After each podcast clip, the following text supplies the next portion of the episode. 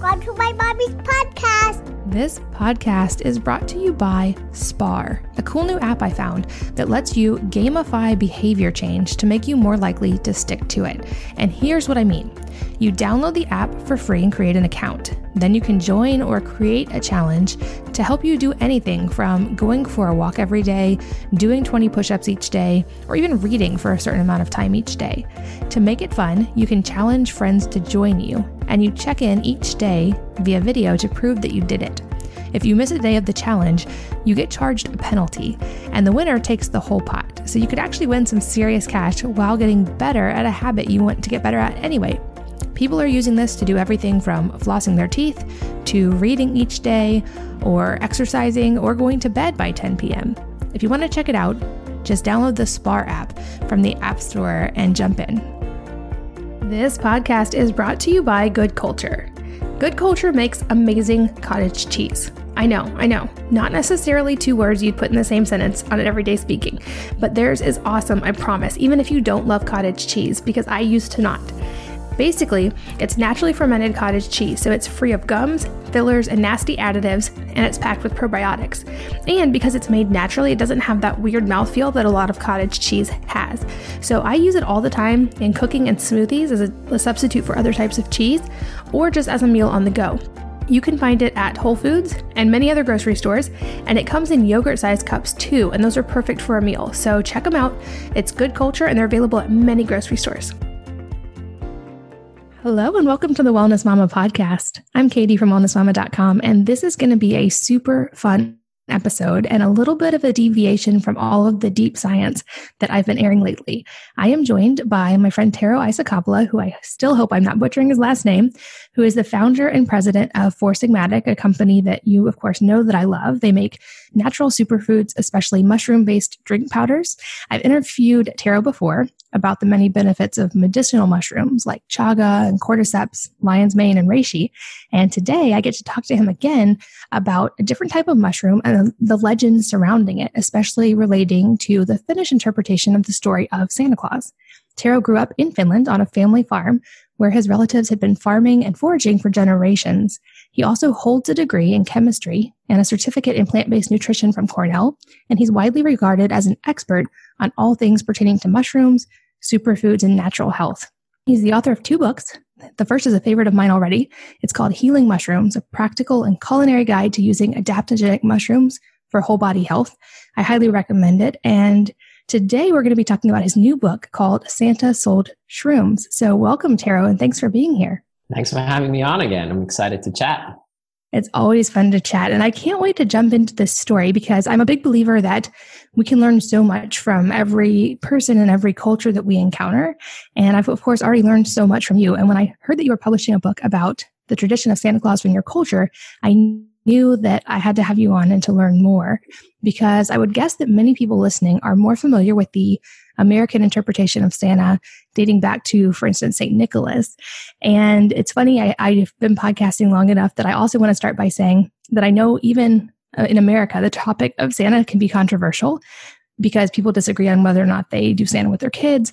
And my goal in this episode is not, of course, to challenge anyone's family tradition or how anyone celebrates Christmas, but to learn a beautiful story from your culture. And I think this episode is actually going to answer a lot of questions I actually wondered as a kid, like how did Saint Nick go from being a bishop, like I was told, to driving a sleigh with reindeer? so I'm curious. Let's jump in here. Like, how does the legend of Santa differ in Finnish culture? Uh, yeah, um, it's actually funny that Santa Claus is, you know, arguably the world's most famous person or uh, the character. Um, it's celebrated by many cultures and many religions and many, you know, countries around the world. And it is definitely a blend of a lot of stuff. It's like a cross kitchen meal that has drawn influence from a lot of places. And one of these original influences is from this indigenous group of people called the Sami or the reindeer people that inhabit northern Finland, Norway, Sweden.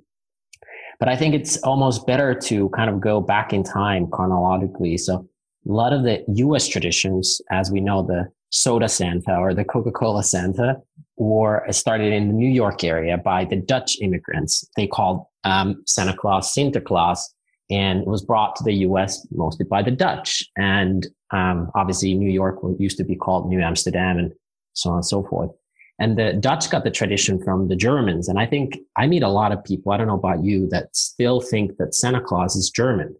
Have you heard this, heard this thing from people saying that Santa Claus is German? I have. I've heard German. I've heard from Turkey. I've heard uh, Italian. I've heard it from different cultures. Yeah, I, I think a lot of people think he, he's German, but it's actually, he's never, that is not even close, but maybe the uh, Saint Nicholas and the name Saint, um, and they, they, people think, but it's actually from Turkey. You're correct. Um, and uh, he was a Turkish bishop, so Saint Nicholas was a Turkish bishop, and uh, then the Italians stole his grave and took his tradition. So they argue that he's Italian, but um, all evidence points that he was from Turkey. And Saint Bishop was this character who would give people gifts and so on and so forth. And that happened around the same time as the church had also divided uh, from the the Catholic and the Orthodox and Turkey or Constantinople, Istanbul was the home of more of the more of the Orthodox. Um, and then Italy was obviously home for the Catholic Church at that point. And the Orthodox Church drew a lot of influence from um, the Slavic culture and the Russian. Obviously, if you ever go to Russia, you see how pro- prevalent that is. And and much longer than the the Saint Nicholas existed, the Slavic have uh, celebrated during exact same Christmas time. There's a character called Ded Moroz. Ded Moroz is like a wizard of winter. So if you have Russian or Ukrainian or whatever relatives, they might not even today celebrate Santa Claus. They celebrate Ded Moroz. So in the Slavic culture, even still today, they celebrate this character who looks very similar. also have a sleigh, has a magic wand, dresses up in a cape, has a beard, a pointy hat. There's a lot of similarities with, with Santa Claus and Ded Moroz. And, and it's said to be that even this history is multiple thousands years old, that Ded Moroz came from the Sami people. That makes sense because they, in the northern kind of Slavic culture, the Sami were semi-nomadic uh, reindeer herders. So there was a lot of influence there. And, and the Sami had been around at least 5,000 years. So the Sami tradition of Santa Claus that we're talking today is at least 5,000 years old. Um, and along the way, probably every culture from, from the Slavic to the Turkish to the Italian to the German to the, the Dutch and obviously clearly the Americans have added their own spice to the story. But a lot of the original influences of Santa Claus come from these Sami people. And so it's it's quite a fascinating story actually. That is fascinating. And so the Sami, I'm wondering, I've seen pictures in like National Geographic and different publications of these like amazing people and these gorgeous reindeer, and even like kids would be riding reindeer. Am I thinking of the right tribe?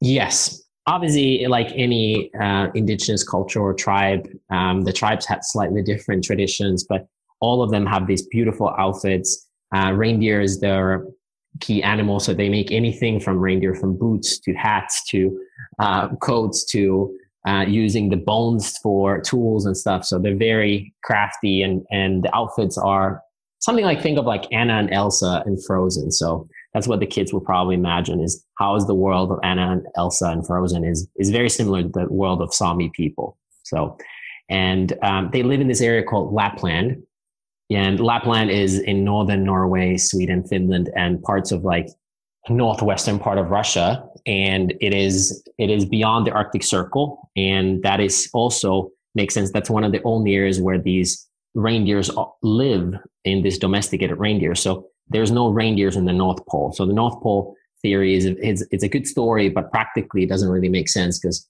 uh, North Pole is really um, a space of ever shifting ice and it's hard to live there. And there's definitely no reindeers. There's some polar bears there, but the reindeers live in this extremely northern area uh, of Scandinavia and northern Europe. So that's where the uh, Sami people mostly live, and um, and the reindeer actually is a key part of this whole Santa Claus story from the beginning. That's fascinating. I had always wondered where the reindeer came into play because that never seemed to line up with the whole just St. Nicholas being a bishop. I always wondered, even as a kid, where did he get the reindeer? So that makes a lot more sense. And so basically, the original character of St. Nicholas or Santa Claus was from that area. Yes. And yeah, so there's no reindeers in Turkey unless there's a zoo somewhere. But uh, so so the story actually is that the the original Santa Claus, there was many of them. Um, the Santa Claus was a healer, a shaman, an elderly elderly person who had wisdom, who would go from village to village to heal a common ailment. So if you broke your knee and it was hurting, he would come with various herbs to heal the knee. If you had a, a flu or a cough, it would come to heal. So that's why a lot of people think the Santa Claus have lived forever because there were so many of them and it would go from a generation to generation. But in every area, there was this, this healer, an elder, wise person who had this beard and had this knowledge and would come and tell stories. And um, two times a year is a very special moment for uh, almost all indigenous cultures, and those are the uh, summer solstice and the winter solstice. So when the day is the longest and when the day is the shortest. And in in Lapland, this is particularly important because in the summer there's no night. There's absolutely pretty much 24 hours of sunlight. But at winter, there's almost no sun. There's only a very small glimpse of sun kind of coming up, up a little bit in the horizon and then soon after going down again. So it's a very magical time of the year. Uh, everything is white. Uh, there's the Aurelia Borealis, so the northern lights. So you, the only light you really get is from the stars and the moon and the Aurelia Borealis reflecting from the snow. And there's this guy using these domesticated mammals, i.e. reindeers, to travel from a village to village to heal people. And during this winter, winter holiday, winter solstice, they would have this ceremony of chanting. Again, very common in indigenous cultures of chanting, drumming, singing, and setting intentions for the new year. So um, in the old Julian calendar, now we're mostly in the Gregorian calendar, the winter solstice lines exactly with the Christmas. So a lot of the Christmas traditions are actually also winter solstice traditions from various cultures. So Christmas is basically a celebration of the new year. We think of New Year's in our calendar, but in a way, from the amount of light, the end or the start to the new year starts at the winter solstice. So that's kind of also a funny thing about Christmas is that in a way, Christmas is the new year. Interesting. Okay, cool. So I'm curious are there other uh, parts of the Christmas story that can be explained through the tradition in in Lapland with the Sami people is what about like for instance other things we think of with Santa whether it be hanging stockings or having a Christmas tree do these things also trace back? Yeah, and here's where it kind of starts to get crazy. So basically, um, for the Sami people, they believe that the pineal trees, so the pine and the spruce tree, spruce tree is part of the pine, pine family, um, are holy and they are like the world tree. And funny enough, that is now our Christmas tree. And the red ornaments, the red balls are actually this particular mushroom called Amanita muscaria. And Amanita muscaria is actually the world's most famous mushroom, second to none, but nobody really knows it. But it is the mushroom emoji. So if you ever put an emoji on your phone or computer, that is Amanita muscaria. Um, if you also kids play Super Mario and they jump and get that red mushroom, that is Amanita muscaria. It's also in multiple multiple pop culture references from Jefferson Airplanes, White Rabbit to Disney to Alice One in the Wonderland. It comes up multiple multiple times, and if you go to the old photos, even from the German time of Christmas time, or as they called it, Yuletide, it's still visible that the the thing hanging from the tree was not a red ball, but it was this mushroom, or and kids would be holding this mushroom. So if you look at old Christmas images, this mushroom is everywhere, and it grows under the spruce tree. So it grows under this pine family tree, and then in order to dry it because it's fresh and you kind of collect it during the summer and early fall, you have to sun dry it. So what the shaman would do is take all these mushrooms from the ground under the trees and put it on the tree branches so sun would dry it and sun drying any mushroom actually increases vitamin D as well. So mushrooms can build vitamin D from when they're sun dried. But in this case, they also makes them easy to store because you remove the, the water and dried mushrooms can last a long time versus fresh mushrooms can last a very little time. So that way, that's how we got our red ornaments on the Christmas tree. And the star on top of the Christmas tree is related to the Polaris, which is the brightest star in the constellation. It's almost the GPS and the navigation system for the for the Sami people. So that's why there's a star on the top. It, it serves a very ceremonial, very sacred reason for this particular star. And the, my favorite part about this story is the chimney, because that's I think also something that doesn't really make sense. Like why would Santa come from the chimney? Like Santa doesn't fit through the chimney, but it's such a key part of the story, isn't it? So, um, so actually, these Sami people live in these massive teepees, semi-permanent teepees made out of moss and cloth and whatnot. And um, think of them like a yurt almost, but not made out of wood uh, necessarily. And they live in these teepees, and because it's extremely cold there, there's a fire in the center. So the teepees is open from the top, so the smoke can go away. And during the winter solstice time, it's not rare at all that there will be suddenly many inches, if not many feet of snow suddenly come and the, the small entrance to the teepee gets blocked by snow. So the secondary exit or an entrance was always through the roof of the teepee or as, as, as the Sami call it, kota. And so it was just normal that in, during that time of the year, you would enter and exit sometimes through the roof or the chimney, so to say. So Santa Claus or this healer shaman would come and would travel with these reindeers to hold the ceremony of chanting and sitting and setting intentions. It would e- enter to the chimney, exit through the chimney, and that all is kind of like roots back to those reasons. There's really no no other explanation today why the Santa Claus would come from the chimney. Wow, that is so interesting. What about uh, things like, for instance, elves and stockings? Are those just part of the current lore that we've created the legend, or was there did that exist as well? Yeah, um, the elves are actually a funny one. Um, it's it's it's actually a mix of few different traditions. So in the Finnish and Swedish culture, we have these tomten, uh, these little elves, kind of almost separate uh, from the Santa Claus story, and these elves observe people and they live in people's saunas and barns and they look at people and they help people in need um, if people are nice. So this is even still today um, in Finnish, for example, these tomten are called Christmas elves. They basically live with the families. And of course, how does the Santa know who's on the nice and naughty list? Um, it's with the help of these little elves.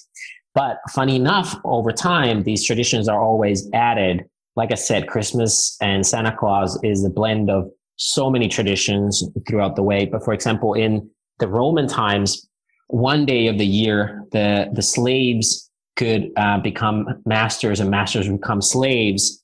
Um, and, and the, the person who was the master could be recognized. The slave or the person helping assistant would have be recognized with, by this pointy hat. So along the way, there's also been other cultures that have added to the elf story it was not originally exactly part of the the Sami part, but it was part of the Nordic culture of having these elves, and they just blended together. And then the Dutch added their own flavor. They have their own story of the same thing. But the elves come from from these mystical creatures. So many indigenous cultures, including most of the Nordic pe- um, cultures, also beyond the Sami, believed in various elves and fairies and things like that. And this is just one of those things that we believe that there were elves that were watching us and helping us if we behave well. And over time, it just blended with the Santa story. I love that. We never did that elf on the shelf, but I love the idea of like a little elf that could live in our sauna. And that's a great plan. Um, so I'm curious, what does the modern day, it seems like there's such rich culture and tradition. What does the modern day celebration of this time of year and of Christmas look like in Finland? Yeah. So I think that's the beauty. I think there's a dark side to Christmas today is how it's been so commercialized and how things are fed that we have to always buy this cheaply and fast produced toys for our kids and spend money on commercial purposes. And that kind of loses the magic, the original real magic of Christmas. Uh, but if you go back to almost any of these original traditions and, and how it's still today celebrated in Finland, some of the themes are very similar. So it doesn't matter if you're in Turkey in Germany or um, in Finland, traditions are to quiet down. So Christmas is very much, and Santa Claus is very much a time of peaceful, quiet reflection. So it's more of a family celebration than maybe the summer solstice, which is midsummer party in Finland and Sweden is very, much a celebration of, of friends as well. So in the summertime, everybody comes together. The whole village celebrates together versus in the winter solstice time, it's more just within the family. So it's a time of being quiet. There are various um, hot beverages that are consumed partly because it's cold outside and people get sick easily. Um, there is Santa Claus who lives in the North Pole, but actually doesn't. There's an um, there's a mountain in Finland they say that he's actually originally from, and on the border of Russia and Finland. And uh, he brings gifts to the kids, and you can ride him. He has his own village in Lapland that you can visit throughout the year. And uh, but I think the real magic of Christmas is definitely quieting down, kind of reflecting on the past year, um, taking candles to graves. So also the Sami, what was important about the winter solstice tradition was to the the shaman would help sometimes do chanting and communicating with relatives who've already died. And in Finland today, that's celebrated mostly by taking candles to to the graves of your relatives. So, like for example, I would take a candle to my grandmother's grave and kind of celebrate her memory through that time of the year, particularly. And it looks kind of beautiful. You go to a cemetery and it's full of little candles everywhere. So that's still part of the Christmas tradition. And obviously, Finland, like any culture, has been slowly and slowly commercializing. So some of those old traditions are slowly moving away. But at best time, it's a time with the family. There's sauna, there's hot beverages, there's time to remember uh, past relatives and kind of setting your intentions for the next year and possibly gifting other people. And the gifts are under the Christmas tree. So for us, we put the we put the gifts under the Christmas tree because that's where the original the mushroom also grew. But in more of the Anglo-Saxon culture, it's often on the stockings because that was another place how, how you could dry these mushrooms is that you would take them back to your hut and you would dry them by the fire. So that's the other way how you can dry these mushrooms as well. That's so so interesting, and I love um I love that you have written this down in this story that's so fun to read. It's a fun one to read with kids. And I feel like it's a beautiful thing to add to Christmas tradition just to learn from other cultures and from history. And so just remind me real quick the name of the book and where people can find it if they're listening and they actually want to read the full story and get into the details. Sure. So I wrote the book called Santa Sold Shrooms, and it tells a story about a 10 year old little girl whose father tells her a bedtime story. And the girl is super uh, curious or nosy and starts asking a lot of questions about like exactly around these themes. And then the story goes deeper and it has these beautiful illustrations. So it's, it's almost like uh, a children's book that is also very suited for adults uh, and tells a story through the eyes of this little girl. And you can buy it, for example, on Amazon. That's probably one of the easiest places to buy it. And, um, or on our website at this point and few select retailers. But um, yeah, it's available this season and it's a great gift for your friends and family. It's also really funny. And I think it's just something that everybody should know about, not just with Christmas particular, because it's such a major holiday and Santa Claus is such a notable character. But I think in general for your children and for yourself, it's sometimes good to remind why we celebrate what we celebrate. Be it Cinco de Mayo, that's a lot of people think it's a Mexican Independence Day or talk about Thanksgiving or Easter or whatever may be, it's just good to educate yourself and your children on the history. And if you end up celebrating it or not, that's that's been your decision. But at least the knowledge of that. It's hard to believe that any kid would grow up without knowing about Santa. So maybe it's better that they know grew up knowing about Santa's history and roots a little deeper. And um, this book is a fun story way uh, to learn about the different elements of Santa in the eyes of a of a young child like themselves. Absolutely. And I'll make sure those links are in the show notes for anybody who's driving or running right now. But I think there's something else that is amazing to learn from the Finnish culture and their traditions over the winter, which is how to stay healthy and how to keep the immune system strong. Because as you were talking about how they have almost no sunlight and it's so cold, I just think like they had probably more of an uphill battle of just staying healthy in such cold and dark conditions. So I'd love if you could speak to that from having grown up there and having learned from that culture. What are some things we can then take and implement even in America to help stay healthy through the holidays? Because all too often we hear of people being sick over the holidays or cold and flu season. So what can we learn from from your culture about that? Yeah, that's a great one because I think this also relates to not just the immunity season and the holidays, but we can often learn from people who grow up in extreme conditions or who live extreme lives and pick up some of the wisdom that they've had to accumulate just to survive. And for example, you can learn a lot from professional athletes on on how to fuel your body and energize doesn't mean that we who are not professional athletes need to exactly copy it. But since their requirements in their own work slash passion are so demanding, they've had to figure out some stuff. So in this case, Finnish people live in a, an environment where there's extreme cold and there's almost no sun. So we've had to figure out some fundamentals that I think also work really well. I now live in California. And even though there's a lot of sun, a lot of people are still, um, actually majority of people are still vitamin D deficient. So vitamin D is one of those easy answers.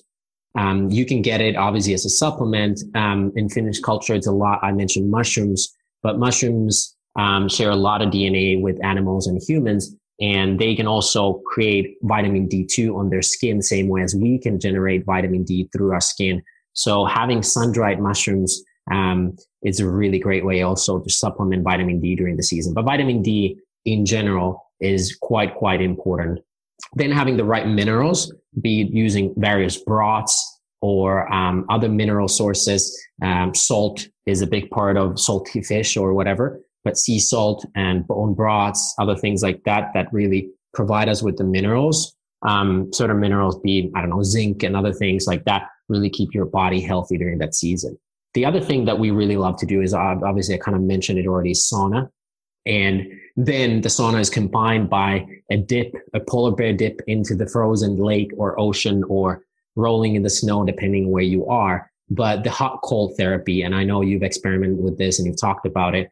There's quite compelling evidence on the health benefits of sauna, both for cardiovascular health, um, but also, you know, protecting for immunity as well. So obviously, like if you're sick at that moment, sauna might not be the best idea at that point, but in the Finnish culture, even kids are born in a sauna because it's it's the most hygienic place back back back in the day because you have to get birth and you couldn't go to hospital. Where would you do it? Well, sauna doesn't have any bacteria, so that would be the spot. But sauna and washing yourself and cleansing and sweating is really good for you. And then combine that with the cold part where your body will really build these build its immune system with the shock from the cold therapy brown fat, for example, is a, there's quite interesting research on on on just the brown fat. A lot of kids have excess brown fat, and they thought that adults can build it, but now they know that with this like cold plunges and cold therapy, um, you can actually build brown fat. And brown fat is the fat that protects your body from various ailments as well. So it's the good kind of fat, brown fat, and uh, so that's obviously something to be mindful. And then I think various herbal teas and decoctions and mushroom teas as well, like the chaga mushroom that is very high in antioxidants, particularly SOD can keep you healthy. Nettle is another very prominent Nordic superfood. Uh, rhodiola rosea, which is um, adaptogenic root, also great for energy during the winter time.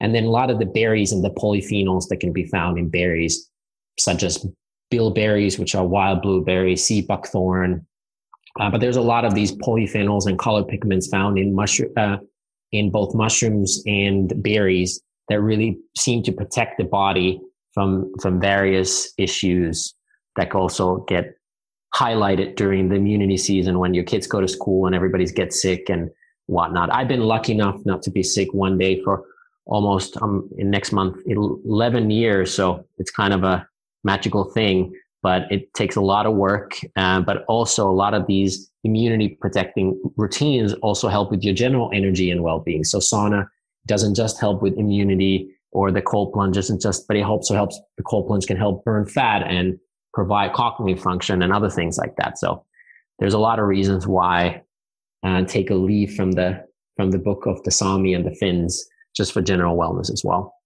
Absolutely. And you're so right. I'm a huge fan of the sauna. In fact, I am headed there as soon as we wrap up this episode. But I also love that you highlighted the different warm beverages because it makes total sense when you're living in a snowy culture. That would be something you would turn to often. But even I don't live in a very cold culture, but it's something I really implement more and more in the winter, especially with kids, because with six of them, if one gets sick, it just kind of spreads and it's a multi week thing to get everybody then back to being healthy. And if I'm remembering from our first episode, you explained how, for instance, like chaga mushrooms, I believe are the most antioxidant rich source on the planet, if I'm remembering correctly, and they have more antioxidants than chocolate or blueberries or carrots. So they're very immune supporting. Am I remembering that right though? Yeah, obviously, that's gram per gram. Chaga is the highest source of antioxidants. Um, so it's a great base for broths or coffee or just drinking by itself in the wintertime. Um, there are also other mushrooms that are incredibly high in antioxidants. I think it was uh, Penn State's the mycology department made a study and figured out that the most antioxidant rich food they found was uh, was a mushroom. So there's a there's a lot of antioxidants in these mushrooms, and I also, like I said, a lot in berries, but chaga is one of the highest. Generally speaking, a lot of these black foods, so coffee, chaga, black olives, cacao, those are really good for um, like longevity and immunity. So black color pigments are usually tends to be exceptionally good, and chaga is an extremely black black food. So yeah, I love that. I don't think we often think of black foods as being one of the colors we should consume, but every time we talk about like the colors in foods, I'm reminded of my great grandmother who lived to be well into her 90s. And that was pretty much the only rule she followed in what she ate or drank or consumed is that she wanted a lot of different colors on her plate um, which yep. back then, of course, there weren't as many processed foods. So she wasn't talking about blue food dye. She was talking about beets and turmeric and like things that were brightly colored. And mm-hmm. I think it had a big impact on her health, just the variety, but also those foods in general, like things that have bold pigments typically have benefits that are associated with them, right? 100%. So all antioxidants are color pigments, but not all color pigments are antioxidants. But generally speaking, like eating a lot of color is good for you. So I would highly recommend adding various colors. And, and even that's a great way if you look at within a food group, how nutrient dense it is. Let's take dark leafy greens. And when you get those really dark green, almost purpley salads, they tend to be a lot more nutrient dense than the, the iceberg lettuce that is more or less white. Um, sure, there's exceptions of foods that are incredibly nutrient dense that are not as brightly colored, but it is definitely a, a good indicator of possible nutrient density. For sure. And I'd love if you could speak a little bit to just the different types of um, mushrooms and their role in immunity and how they can be uh, used, especially with children, because I think kids are seem the most likely to get sick this time of year. And I know just on a practical level, um, my kids love like the chaga, for instance, or they love the hot chocolate with reishi at night, which helps them sleep. But are there other ones that can be beneficial for children as well?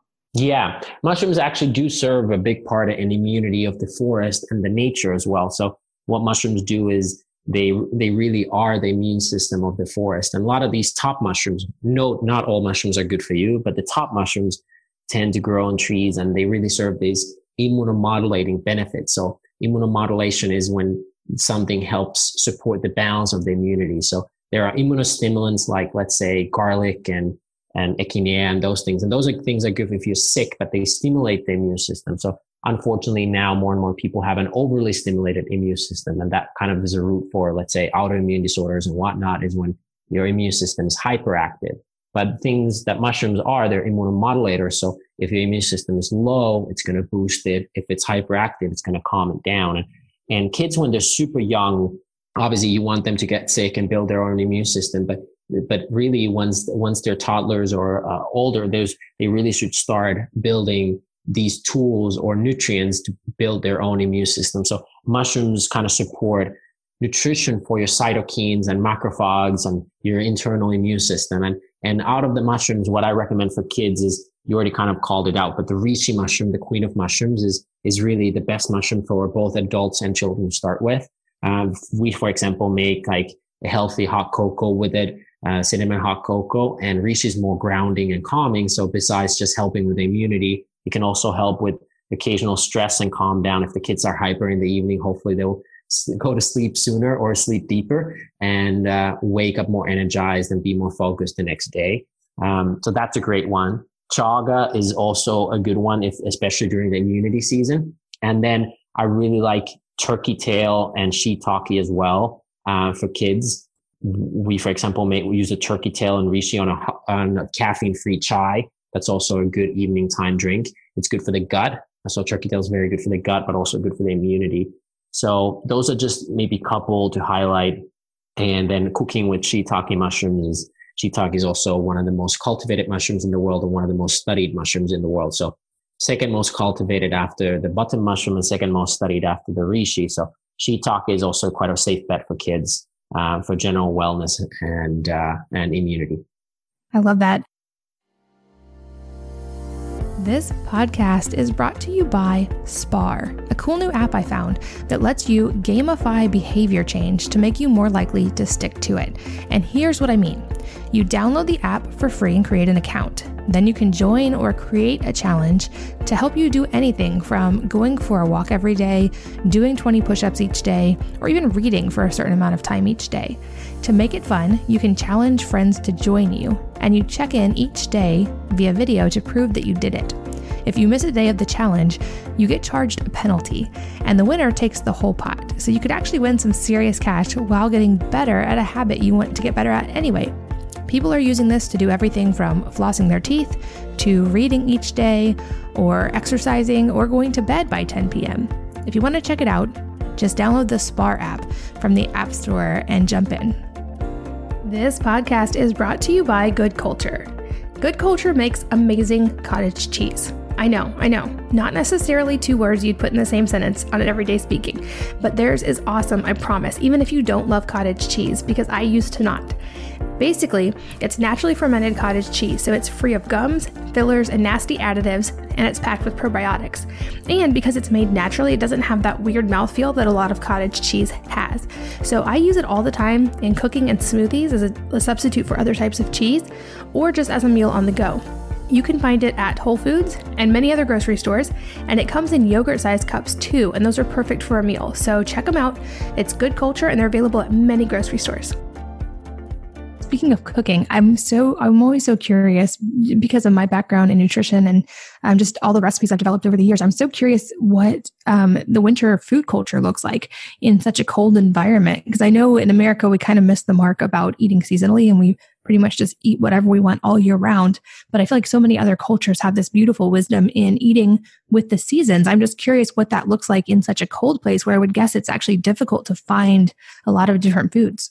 Yeah, I think um, I think there's a lot of debate in the nutrition industry. Should you eat animal products? Should you not? How much plants? If the lectins are good? Yada yada yada. And I think the two themes that often get overlooked that should have a lot more conversation around uh, nutrition, health, and wellness is one is quality, and I know you're a big proponent of that.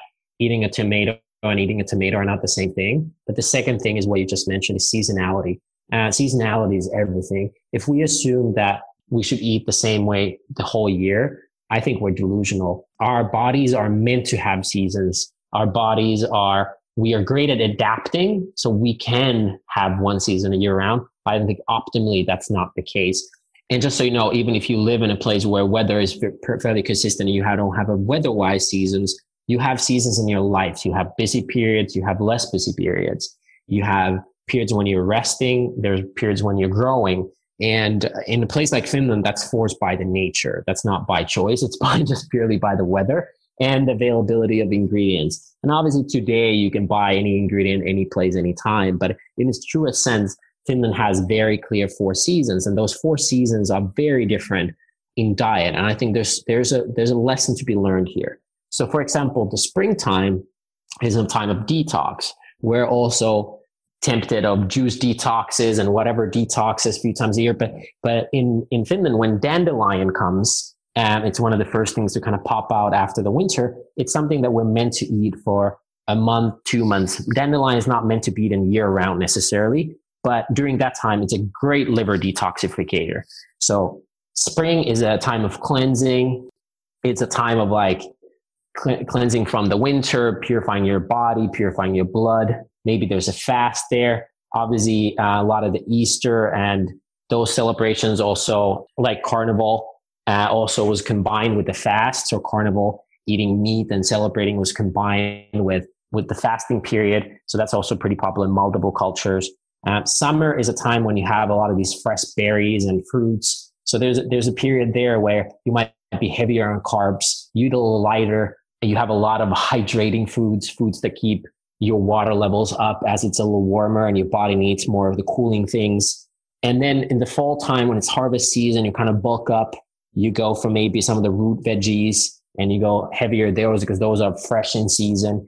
Um, some tubers and other things like that. And then the winter time, which is kind of the fascinating is there's really no growing. So nothing can be grown. So a lot of fermented foods, which are also great for immunity. So be it the sauerkrauts and different pickles, So fermented foods during the winter is something really to maybe maybe you go a little heavier on because summertime you can roll in the grass and dirt and you can get good bacteria on your skin externally, but in the wintertime, it's maybe better to get it internally. So fermented foods. I mentioned the salty fishes. There's a lot of, I mentioned bone broths. There's a lot of stews, things like that. And a lot of more of the root vegetables and meat. So in historically, like winter was more meat heavy and summer was not really meat heavy at all. So there would be the seasonality of when do you have, for example, animal products and when you have maybe a little less of them. So the idea that our diet would be consistent 12 months of the year is, I think that's, that's not really an ideal place. So if you're listening to this and you are not forced external seasons in your, in your, in, in your location, maybe think of what are your seasons uh, in your life. When are you busiest? Maybe when you're really busy, you got a really full body in a way that gives you energy. And maybe when there's time to relax, maybe you go off of caffeine, maybe do a fast maybe you cleanse a little differently to be ready for the next busy season. So I think there's something really to be learned on seasonal eating and, and in Finland, especially wintertime, fermented foods, broth, stews, warm beverages. Those are some of just some of the fundamentals that everybody would be having. I agree. Those are all we know now. Basically, they're very objectively beneficial foods for all the different compounds they contain. And it sounds like it's a much lower consumption of sugar and processed foods as well, which are more the mainstays of the American diet over the holidays. And I'm sure that alone makes a tremendous difference in the immune system and in people not getting sick in that really, the really cold winter like that. Yeah, 100%. There's, I mean, almost any more traditional culture would have had very limited amount of processed foods or processed sugars particularly. Um, but it's not a carbohydrate scared because you're so cold and in cold weather you actually your metabolism gets gets um, ramped up. So you actually need more calories to stay warm. Your body needs to consume energy. And that's why you kind of bulk up in the harvest season in the fall to kind of have the fat percentage to go through the winter. But definitely like berries and certain root vegetables. Starchy vegetables can also be part of part of a certain part of the year. It doesn't mean that you eat fruits and veggies and starchy starches throughout the whole year, but there's definitely a period when you're kind of heavier on those those carbohydrates and natural forms of sugar. And I think for kids, especially and their eyes and and these polyphenols and these berries are incredibly powerful. And again, as a percentage, they have sugars, but it's a smaller amount and they come with fibers and other things like that. So Finland is definitely not scared of, there's not a scare of carbohydrates or fats. Both are very prevalent, but it's just very seasonally go through those things versus consuming them every day, 12 months of the year. Exactly. So much we can learn. I love it. And I'll make sure we have links to everything we talked about in the show notes, um, both on the mushroom side and a link to the book. And also I'll link to the post I've written in the past about keeping the immune system strong throughout the winter and remedies that I always keep on hand with kids. But Tero, you're always so fun to talk to. This has been so much fun and so informative. And I would encourage everyone listening to check out the book. It's really fun book to read with kids. And also, of course, everyone knows that all of the Four Sigmatic products are favorites of ours in our house. And so I would encourage everyone to check all of those out. But thank you so much for your time. This was a blast. Yeah. Thanks a lot for having me on again. And hopefully somebody got inspired to Google the Sami people and read up more on on the Santa story and hopefully get the book as well. It's quite a funny one. And if nothing else, go to the sauna in uh, in Christmas time with your family and have a hot, hot cup of something. Absolutely. I love that. And thank you to all of you for listening and sharing your most valuable resource of your time with us today. And I hope that you'll join me again on the next episode of the Wellness Mama podcast. If you're enjoying these interviews, would you please take two minutes to leave a rating or review on iTunes for me? Doing this helps more people to find the podcast, which means even more moms and families can benefit from the information. I really appreciate your time, and thanks as always for listening.